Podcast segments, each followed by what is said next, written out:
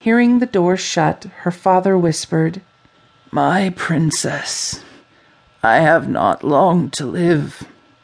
Please, my beautiful daughter, don't hold a grudge against your brother. I know you always dreamed of ruling our city, but that cannot be. Why not, father? You told me this would be mine one day, that I would rule our wonderful city. Yes, my princess, I did. But that was before your brother was born. We didn't expect this to happen when I told you that, Hollymae. Your mother and I believed you would be our only child. But you must understand, my beautiful daughter. Mijali has to be our new king. Why? Why him, father? Hollymae didn't want to upset him, but she had to know. You said you'd tell me why when the time was right, father. Yes. He nodded his head. And that time is now. He looked at her soft, responsive face and smiled. Hollymae, you know why I've remained king all these years, don't you? Yes, father. It's because of your golden hair. Tears clouded her hazel eyes. She knew what was going to be said.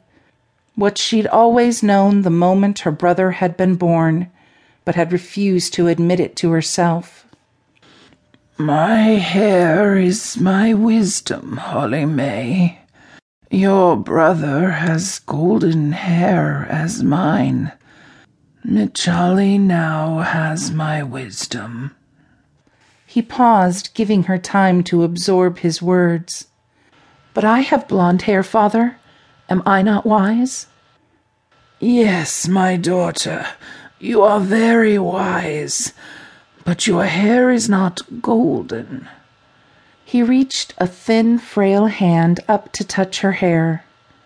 Ah, my princess, you are wise beyond your years, but there is much more for you in the future. What, father? Remember when Charlie had her puppies, and I told you to choose your pup wisely? Yes, she nodded. I remember, father. Why did you pick Sobre? What is the special talent only you possess? I talk to the animals, she replied slowly. I asked my friends of the forest which puppy I should pick.